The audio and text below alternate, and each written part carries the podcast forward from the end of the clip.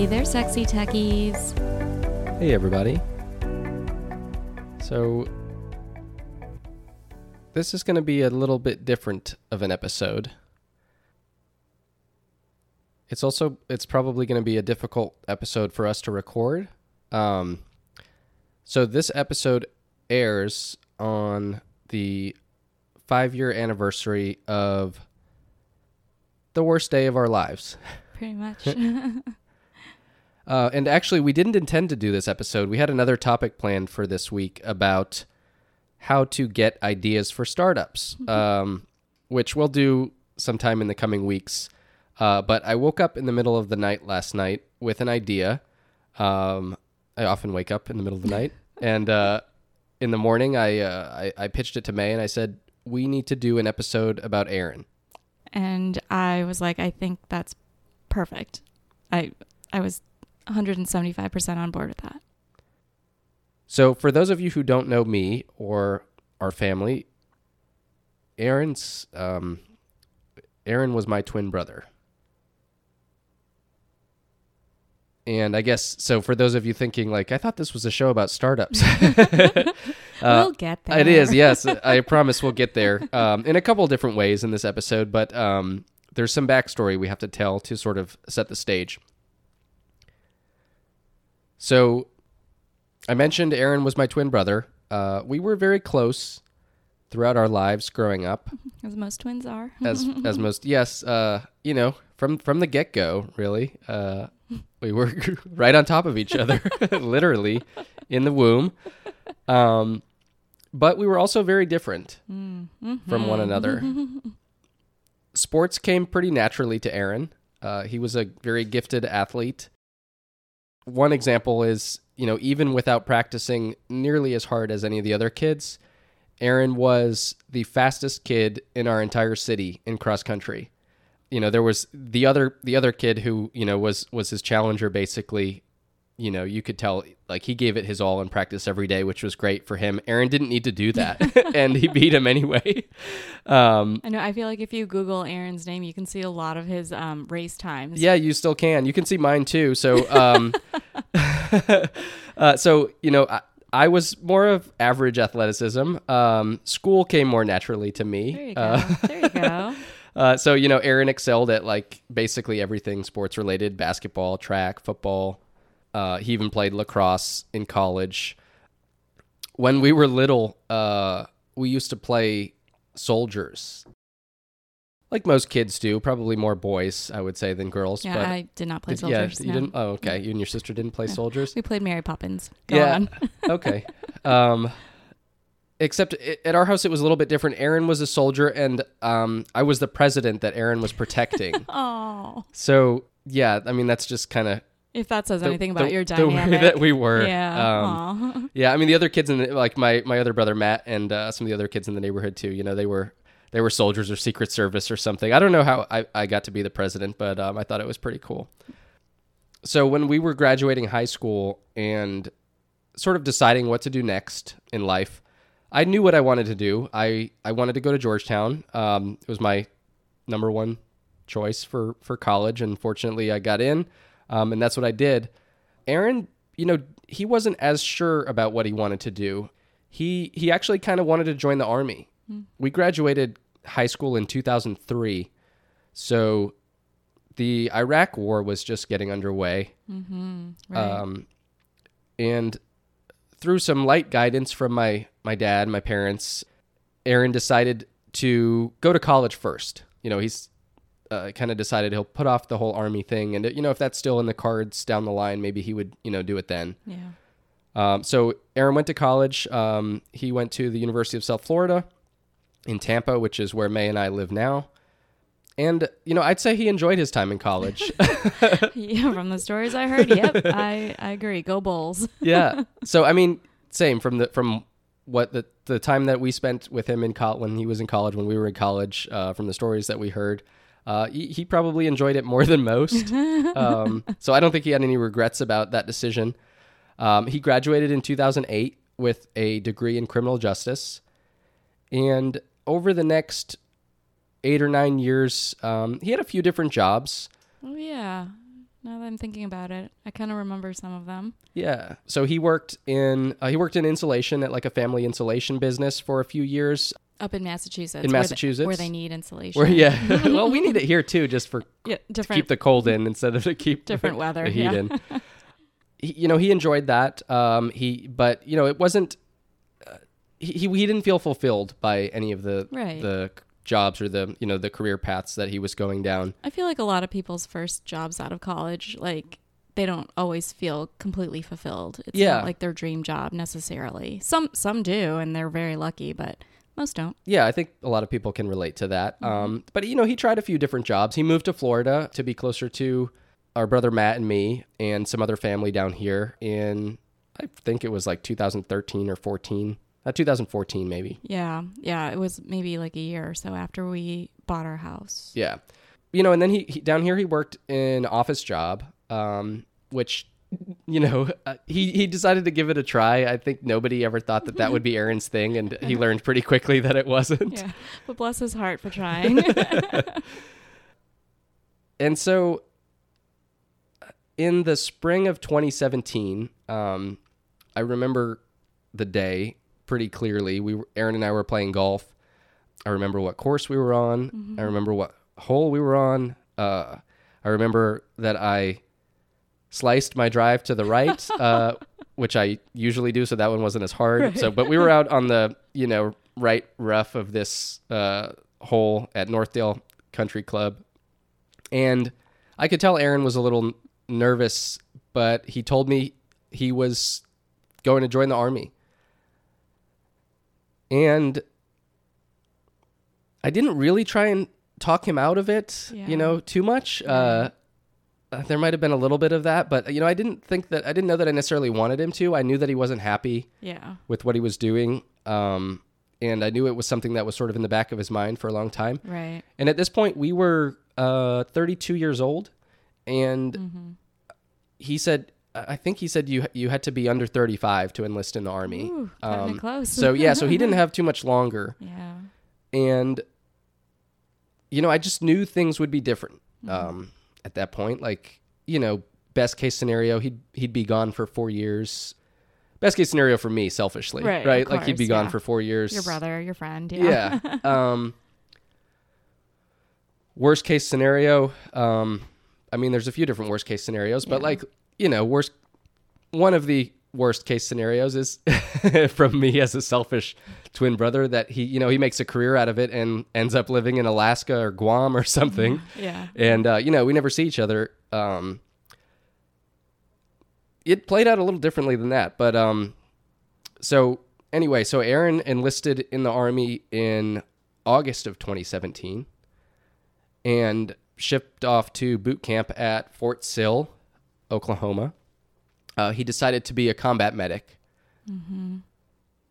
What did you think of that choice when Aaron decided to be a combat medic? Did you know? So I don't know if you knew, but biology was one of the subjects that he was actually always interested in high school. Was one of the subjects he excelled in. So I was actually not too surprised at that. I thought it was a good decision for him. Yeah, I never knew that he was into the sciences, just because, there were a million and seven other things that we talked about. It was never science or biomedics or anything. But his wife at the time was a nurse, and so I know that she was also very encouraging of helping him study and all of that. So I think it was a good path for him. I just, I wasn't expecting it. I didn't know what I was expecting, actually. Maybe something more hands-on engineering. I don't know. Well, he did later have ambitions of maybe getting into special forces, that sort of stuff. So, but, I was very proud of the path that Aaron chose. Yeah, I agree. I remember when he graduated from boot camp, my parents went to the ceremony. He met some great friends in the Army too. Amazing friends. One that we're still good friends with today. So. Yeah. And even just being able to write to him while he was in boot camp. And I've never really had somebody that near and dear to me, go through that? I know you have a lot of military, you know, people in your family that have gone to boot camp and, you know, served overseas and everything. But he was really like one of the first like family that I had where we can experience like writing to him, hearing what his day-to-day was like there. We had a 2-year-old at the time, and he was really curious about like what his Uncle Aaron does in the Army and things like that. So, yeah, it was really great to hear all that he was able to accomplish. He was definitely seen as a leader from what I've heard, and you know, what he writes about. So it was really cool to see him grow. Yeah. That was one of the funny things too, about Aaron joining the Army. So, he was 32 when he enlisted. Most of the other soldiers in the Army with him at the time were in the 18 to 20 range, probably. So Aaron would talk about that. You know, they definitely looked up to him as a leader just because of his age and maturity. But you know, Aaron, it was funny reading when Aaron wrote us letters, and then talking to him like when he was home on breaks, when he, you know, when he came to visit and stuff like that.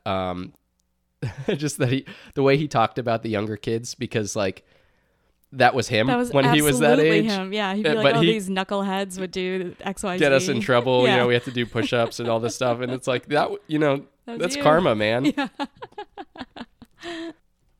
So, about a little more than a year after he enlisted, so in November 2018, Aaron was working to get his expert field medical badge in the Army, which involved a few weeks of sleeping in a tent, completing a bunch of written and physical exams and exercises, and just another example of how different we are in some ways. I was building a startup at the time. So actually, exactly 1 week after I got into Y Combinator, Aaron was scheduled to finish up the expert field medical badge with a 12-mile ruck. If you don't know what a ruck is, it's basically a course where the soldiers have to carry a heavy pack over rough terrain through, you know, this one was 12 miles, and it was the conclusion of this whole badge process that he was going through. It sounded like a really intense process, not just the ruck itself, but everything leading up to it. Yeah. I remember they also took lots of like video of him doing a lot of like the trainings and the courses and stuff. And just seeing little snippets of that, I couldn't even do those little snippets without being out of breath. But he's a really fit guy. So yeah, no, he was very fit. Actually, even though he was in his 30s, he in basic training, he actually won the physical fitness award. Yeah, that was awesome. Competing against, you know, all these 20-year-olds and such. So it's a little boost to your ego. Yeah, he was in good shape. Yeah, he trained pretty hard. I think, you know, going into it, he knew he was going to be at a disadvantage because of his age. You know, not that he was old, but you know, for the Army, he was to enlist in the Army, he was old. I bet that was like the kick that he needed to be like, nah, I'm not gonna let that. Yeah. Like... Oh, he didn't like to lose. Oh yeah. Anything, an argument, no. Game night. So, I mentioned November 8th. He actually texted me the night before. He made it a lot farther than he thought he would. In the process, I remember him saying, you know, it's only a matter of time till I go home. So the way that it works is like you get eliminated at all these different stages. So like if you don't score enough points on the written exam, you go home. Like to make too many mistakes in these different exercises that they do, you go home. So he figured it was only a matter of time till he got sent home. And I remember, I think the day before the ruck, he had to take a written exam. Yeah. And he didn't, I don't think he thought he was going to pass it. And that night I asked him, and he said, just have the ruck left. So that's awesome. Yeah. I don't often drink beer, when we do these podcasts, but, little I needed one tonight. Liquid encouragement, yeah. So the morning of November 8th, I got a call from my dad. And he said he had gotten a call from the Army, and Aaron had been involved in some sort of incident or accident near the end of the ruck. And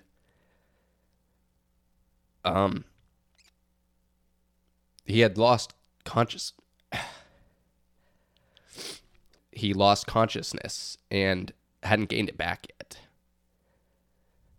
At the time, he was being treated at an Army hospital near what was then Fort Bragg, and he was being transferred to the Duke University Medical Center. So I think we knew it was, I think we knew it was something heart-related at the time. I don't really remember exactly how much detail we knew at the time, but so I was living in Florida, and so was my brother Matt, and I called him, and he came and picked me up, and we drove to Duke. That day, yeah, I remember. And I think we made it in record time, actually, because the last hour or so, we were actually behind the ambulance. Oh, yeah. That we later found out that Aaron was in. Yeah. And so he was being transported from whatever hospital he was at before Duke. Mm-hmm. And we ended up following it for like the last hour of our drive. I don't know what time they left there, but we made it pretty fast from Florida. Yeah. So when we got to Duke, we learned that Aaron had suffered a massive heart attack in his left anterior descending artery, the LAD artery. It's also commonly referred to as the Widowmaker. Yeah, I just learned that term that year. Because of this? Because of this, okay. Yeah, I didn't know much about it. I had heard it before. I didn't know anything about it. I did a little bit of research. It's not the best place to have a heart attack. It's like the worst, right? Yeah, something like only about 6% of people who have a heart attack in that artery outside of the hospital survive. Oh, wow. Aaron was hooked up to all these machines when we got there. He was on an ECMO machine to pump his blood and oxygenate his blood outside of his body and pump it back in while we were, when we got there. And, they were trying to just get him as much oxygenated blood as he could. At the time, they didn't know how long he was without oxygen from this this heart attack. And so, they did what they could to keep him alive while they diagnosed, his brain activity, basically, right. Whether there was brain activity left. Right. And at this point, he was still unconscious and pretty much kept alive on machines at this point. Yeah. Yeah. Yeah. Mae said this earlier, we had he was 2 at the time, I think, a 2-year-old.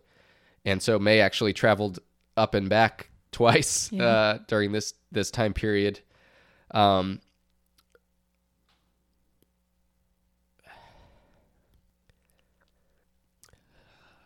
So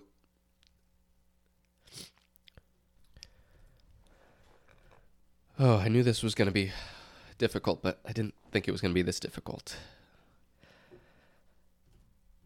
4 days later, on November 12th, 2018, Aaron died.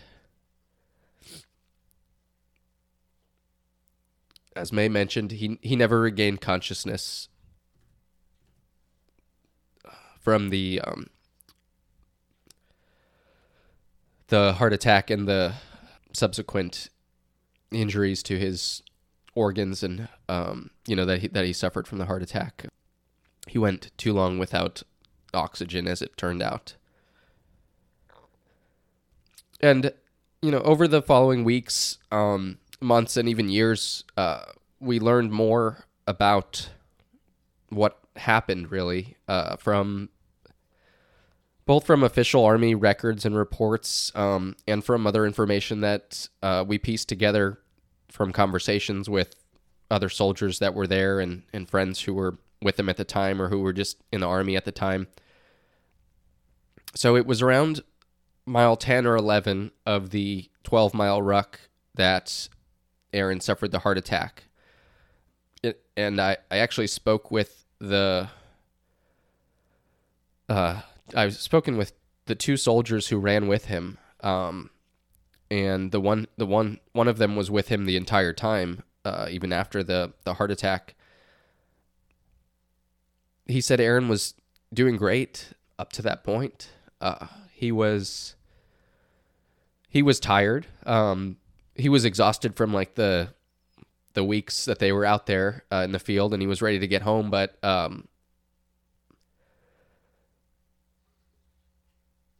he said he had no doubt that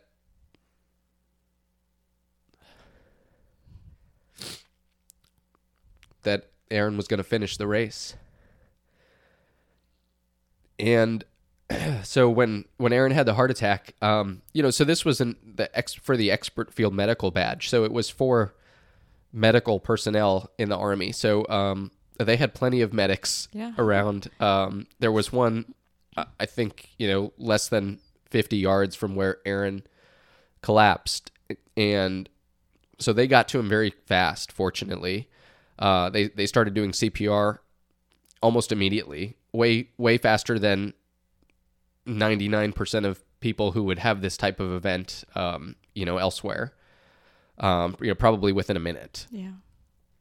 So, and they had plenty of those people. I mean, they called, they radioed, they got more help.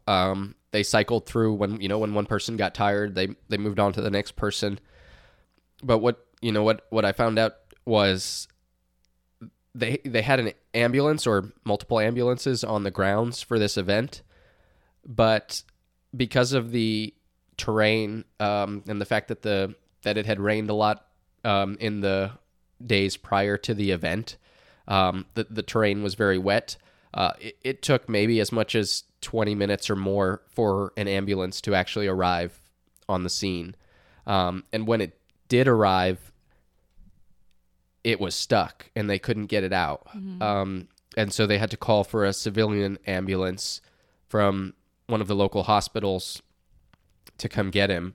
And this was on an Army post. So there was an Army fence, which they had to get permission from the Army to cut down so they could get in and get him out. And, these sorts of delays are very costly in this type of event. I will mention, this information wasn't in the Army report. I literally found this out a few months ago, in conversations, with other soldiers. So, and then, we learned more from the autopsy, and this was, probably the most surprising part to any of us.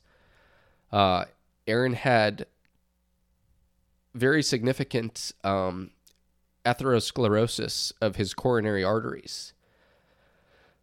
For those who don't know what that is, because I didn't either, it's thickening of your arteries, the walls of your arteries, from a buildup of plaque.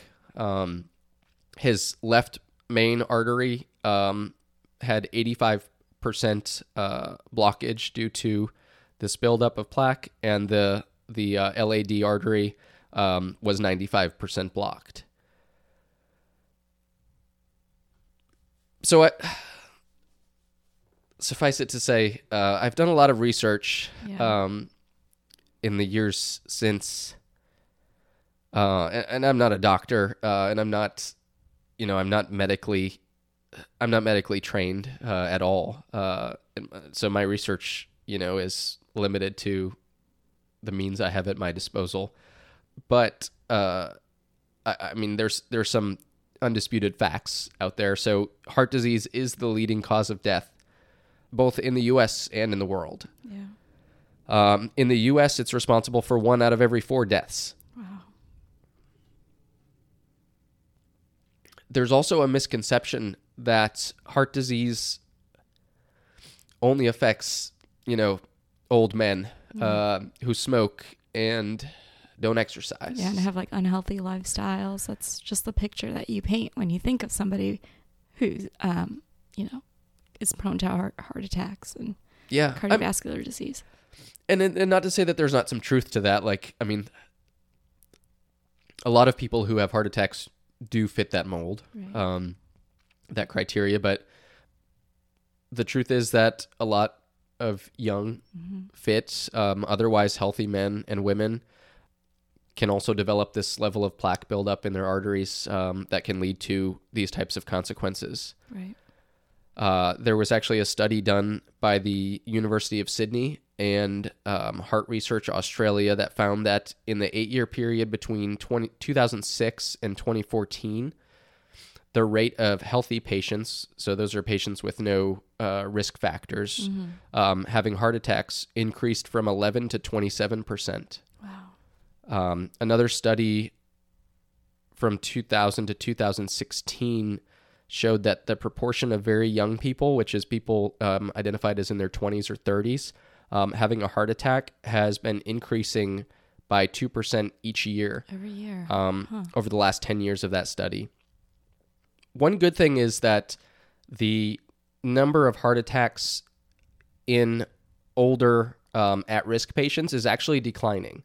So because those make up the greatest number of heart attacks, the overall number of heart attacks is declining. Right. Thanks to statins, you know, the medicines that people typically take who are at high risk for heart attacks, and, you know, other advancements in medical care. But there's some data out there suggesting that more young people are getting, you know, are having this condition. And they're being left out by the typical risk factors. Yeah, right. Like your high cholesterol, your high blood pressure, being obese or being a smoker. Those are seen as, you know, having diabetes. Those are seen as some like of the typical markers or risk factors of developing heart disease. And what seems clear is that we need better markers for heart disease. You know, these high cholesterol, for instance, often seen as like one of the best indicators. You know, I read that over half of people suffering heart attacks don't have high cholesterol. Right. And I know that you got like some test results, or that you knew some of the test results of Aaron, like going into the Army when he had his physical and tests and things like that. Do you know about his cholesterol levels? Like, was that a marker that could have been seen? I actually don't know. So we're, it's not the simplest thing to get information from the Army. Yeah. We're actually working on getting some of these, you know, results, getting some of this, some of these records. So, I mean, it's something that we're interested in just because, you know, we're curious what, you know, I'm sure they did some tests. You know, he had Army physical before he went in the Army. I don't know what sort of tests they did. Yeah. But even if, I mean, now that you're saying this, even if high cholesterol wasn't in there. Yeah, know, it's not a guaranteed, you know, he might not have had high cholesterol. Right, right. Yeah. So, yeah, I mean, I think we need better markers for heart disease. We can't rely on the pre-existing ones because people are having this disease without those risk factors. Mm-hmm. We need better guidance on what those risk factors are and who qualifies as at risk, right. You know, and what procedures are recommended for those people. Is it, you know, do we need to look more at family history? Our family has a history of heart attacks. My grandfather, my mom's dad, died of a heart attack. I think he was 59 years old. Yeah. So he was young too. Yeah. My dad's dad, had a heart attack also in his 50s, I believe. He survived that heart attack, you know, and lived for another 20, some odd years, but maybe these things need to be paid closer attention to when deciding what tests people should have. Right. And you guys are fortunate also to know your family history and know that that is in your family history. There are some people that don't know that cardiovascular disease runs in their family. And, you know, it'd be nice to also, maybe there's a way to find that out if you don't know, if you're adopted, if you're estranged from your family, like to be able to still, like you still have a right to your, you know, health care needs, and it'd be really nice, you know, to have that. Yeah. You know, and if this means that more people need to be getting stress tests, mm-hmm.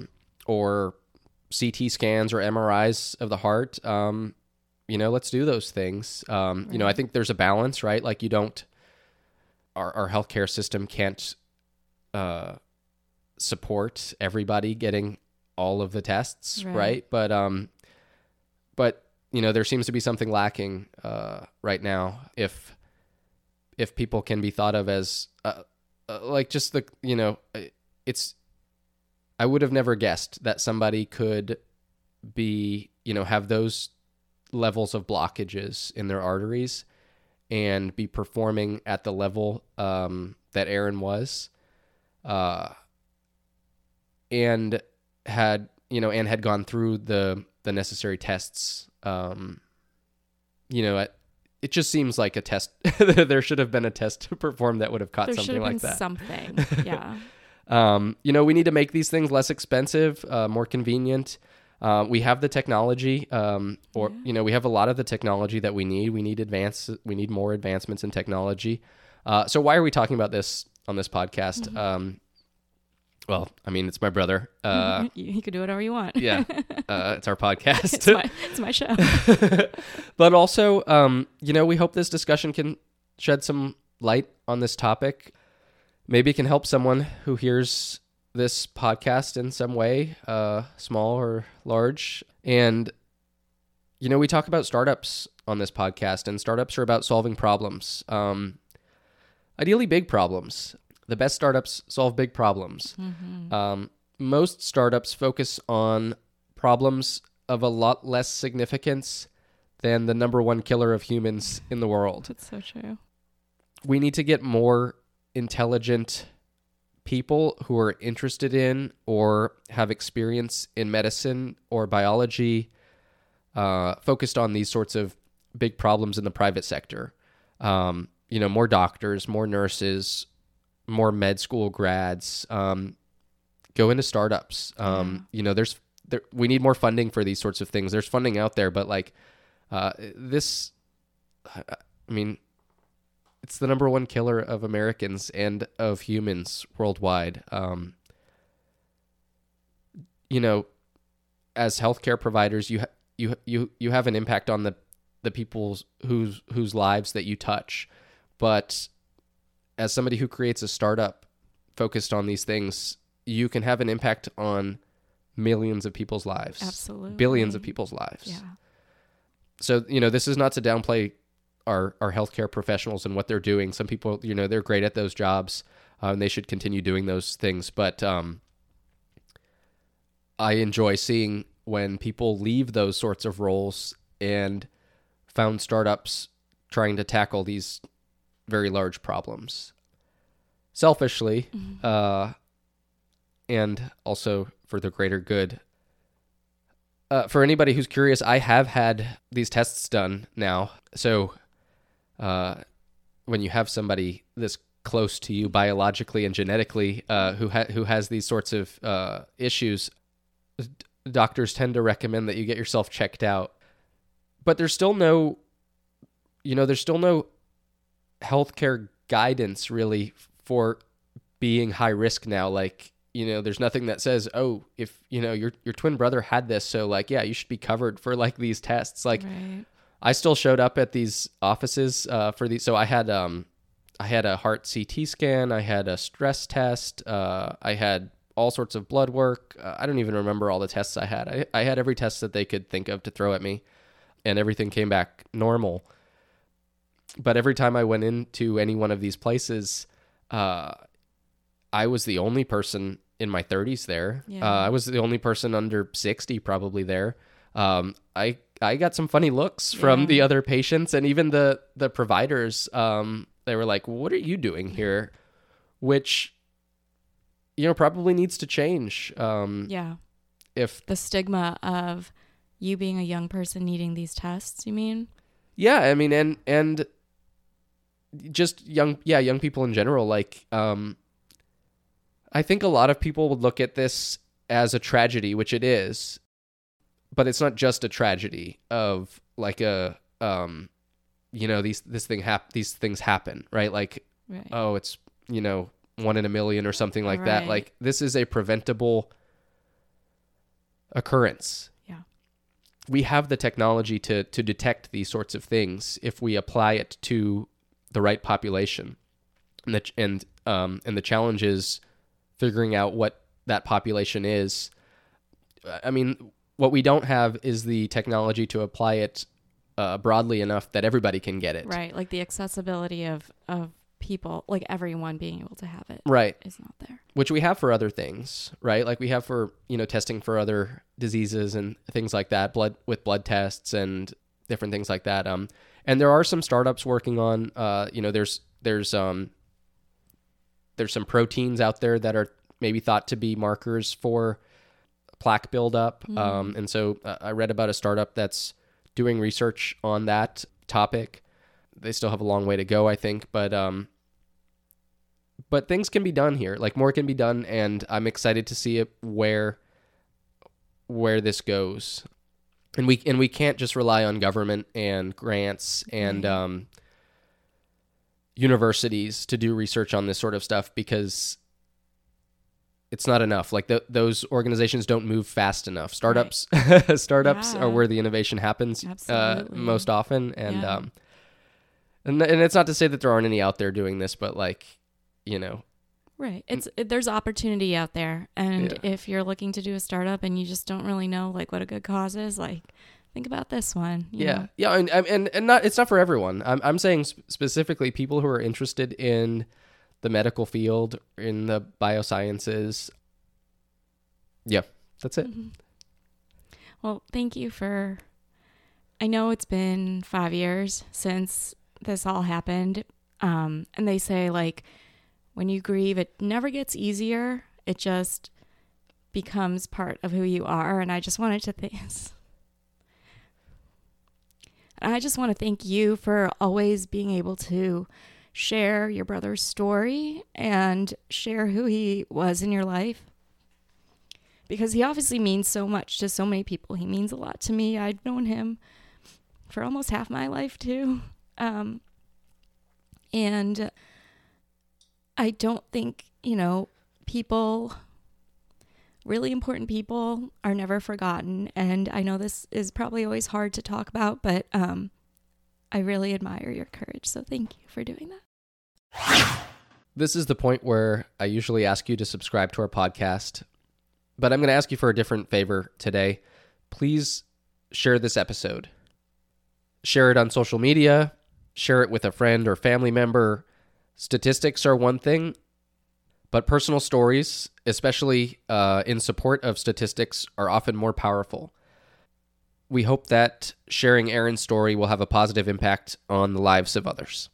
Thank you. Okay. I think we needed that break. Yeah, I know I did. Okay. We got our Kleenexes. We're good. All right. On to our next segment. Yes. All right. Please. Vetrepreneurship. Did you coin this term? No.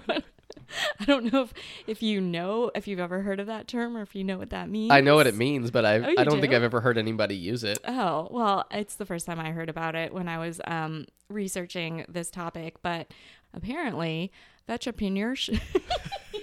It's a hard word to say. Apparently vetrepreneurship has been sweeping the country.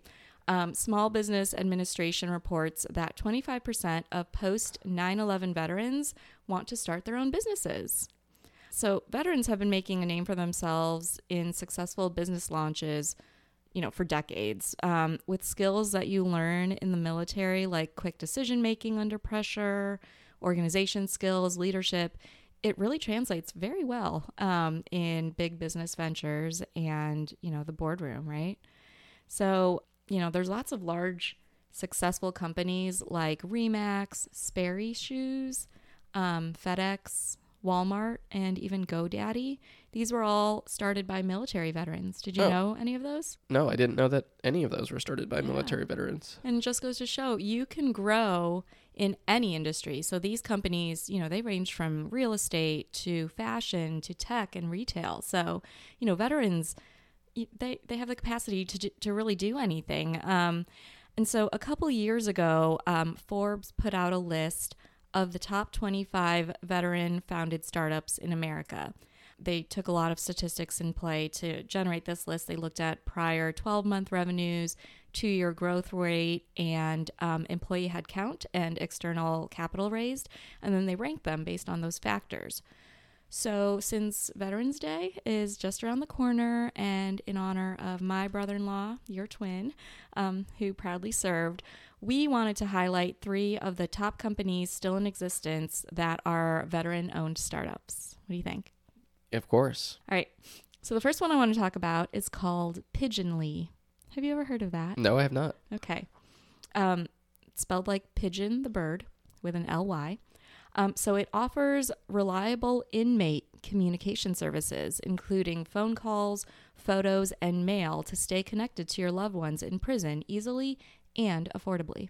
Cool. Yeah. Isn't that like, and so, yeah, these are going to be 3 startups that like you would have never like thought of the industry. No, this is not a problem that I'm too familiar with, but I can understand the problem. Yeah, absolutely. So it's based in Las Vegas, Nevada, and Pigeonly was founded by Frederick Hudson, who served in the U.S. Air Force as an electrical environmental specialist and was released from federal prison in 2012.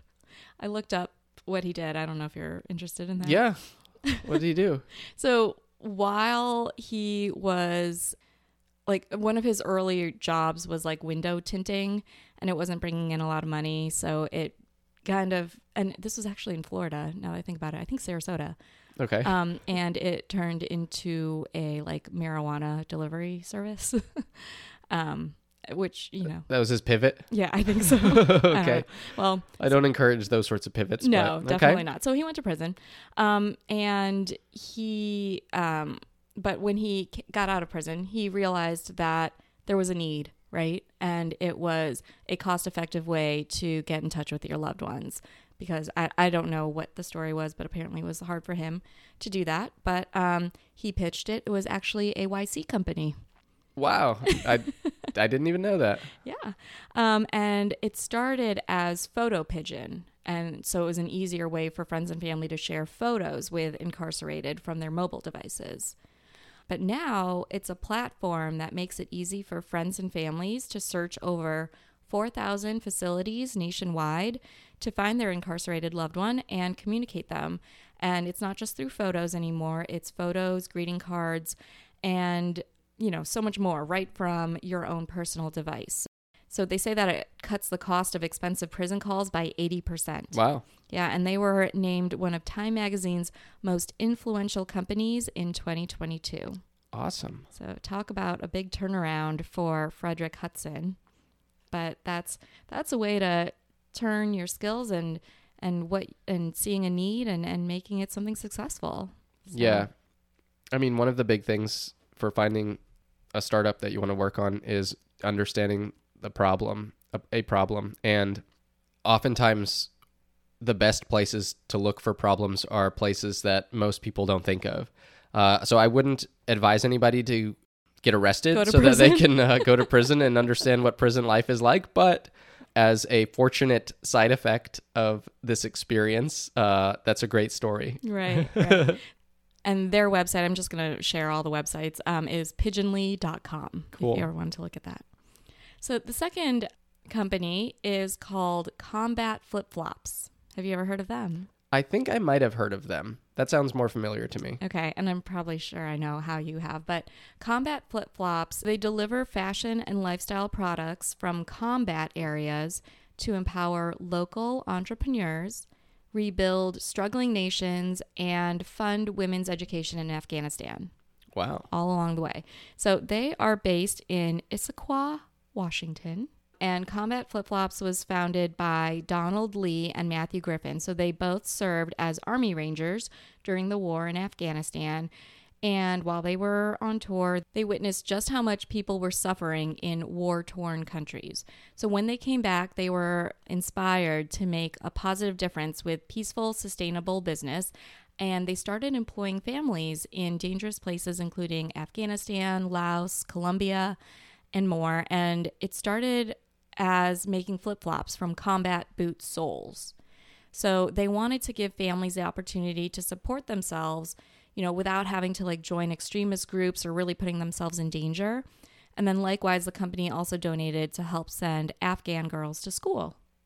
So this was back in 2012, but Combat Flip Flops is probably best known, and this is probably where you had heard about them, from their appearance in Shark Tank in 2022. Yeah, I probably saw them on there. Yeah, so their ask on Shark Tank was $150,000 for 10% equity, and they ended up getting an investment from Damon, Lori, and Mark Cuban for $300,000 for 30% equity.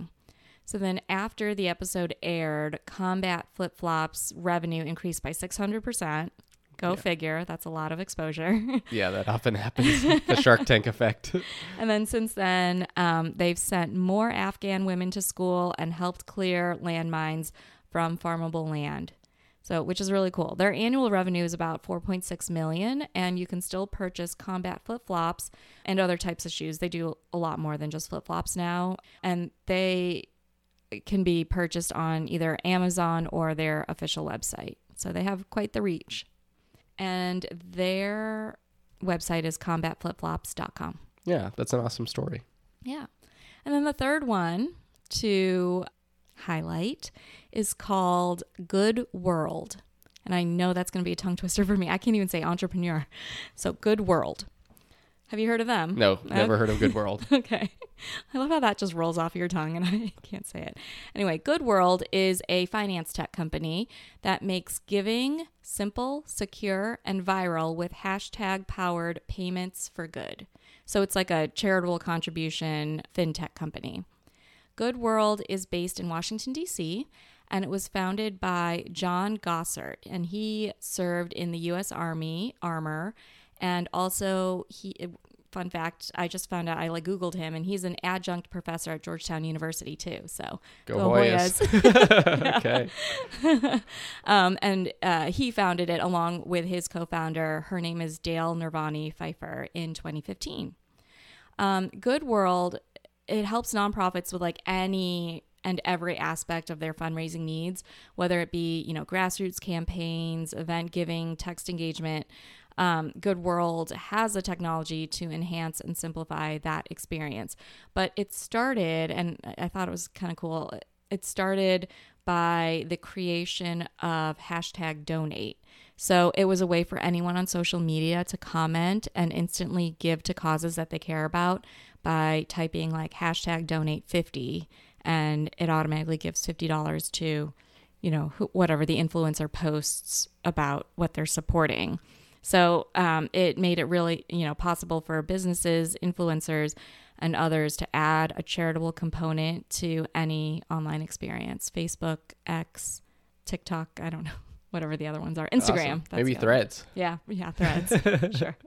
So Goodworld was named one of Fast Company's most innovative companies.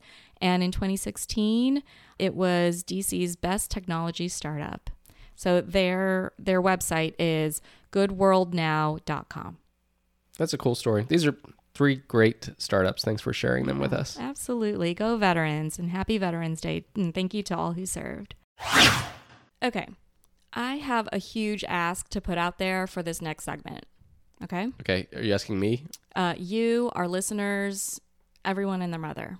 All right, I'm in. Okay, so let's get into it. It's time for our Hot Mom of the Week. Yeah, whoa, Last time I checked, I'm still high, real high. All right, so if there's anything to take away from what we talked about today, I want to say like one of the big things was the importance of heart health, right? And the awareness to know when something's just maybe like not right.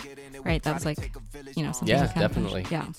So thinking about who to feature for our Hot Mom of the Week, I immediately went to the American Heart Association site because they have this whole campaign called Go Red for Women. Are you familiar with that or have you heard of it? I don't think so. It's the American Heart Association's signature women's initiative addressing the awareness and clinical care gaps of the number one killer of women, which is cardiovascular disease. We talked about, you know, CVD as the number one killer for all Americans.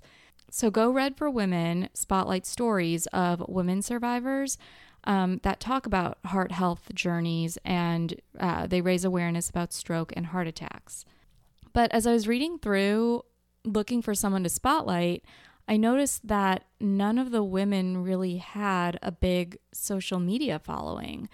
And there was like even this like former athlete who was part of this year's class, and she had maybe a couple thousand followers. So I find this kind of crazy because these are women, right, whose stories need to be amplified in order to raise awareness on, you know, this really important issue. So preventative measures, either from those suffering from a heart attack or from bystanders needing to assist or perform CPR, they won't be educated on what to do and what to look for without the content being out there. So I'm going to highlight this week's Hot Mom of the Week, who only has about 1,000 followers on Instagram, with a call to action to all of our listeners. Follow her. Follow any of the women on the Go Red for Women 2023 class.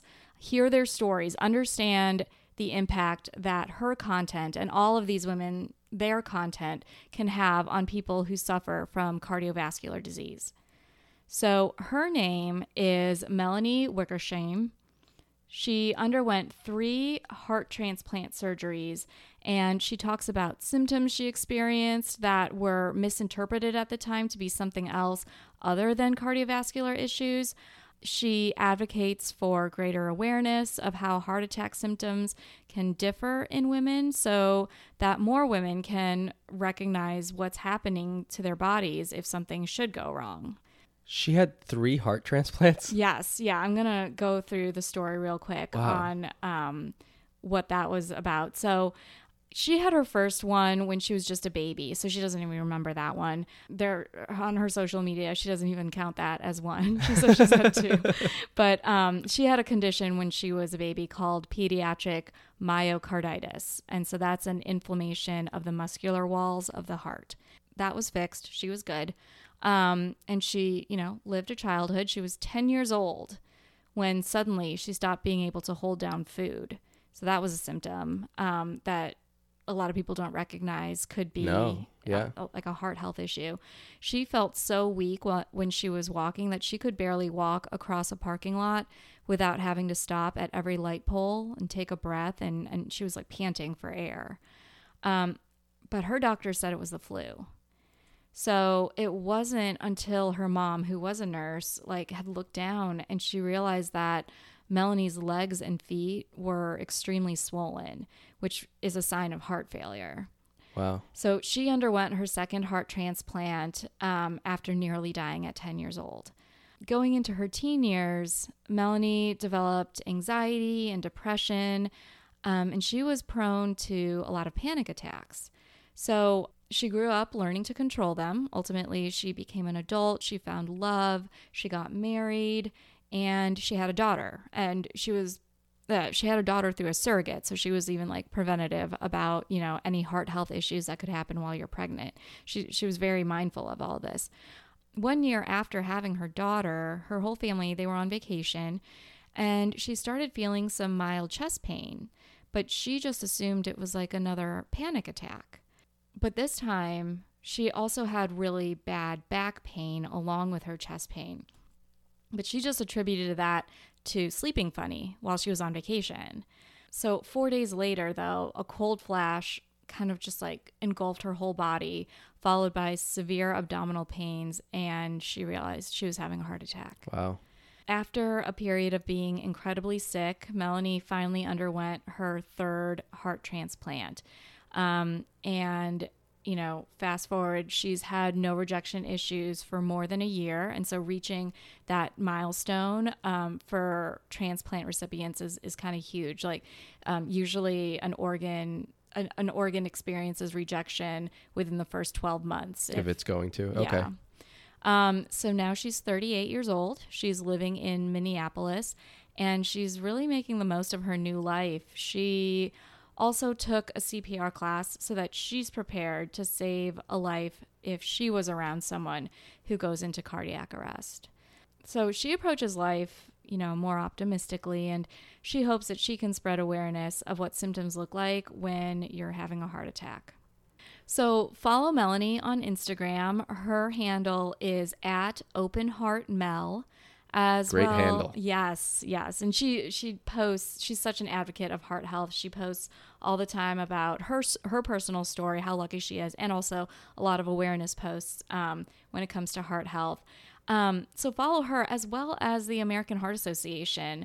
They post a lot of content about things to look for, things to know about, statistics about heart health that are just really important to keep in the back of your mind as you're living your life. So learn more about heart health, signs to be aware of, and preventative practices. Well, that's all we've got today. If you enjoyed the episode, hit the subscribe button. And reach out on social media. Dotcoms. And Hot Moms. Signing off.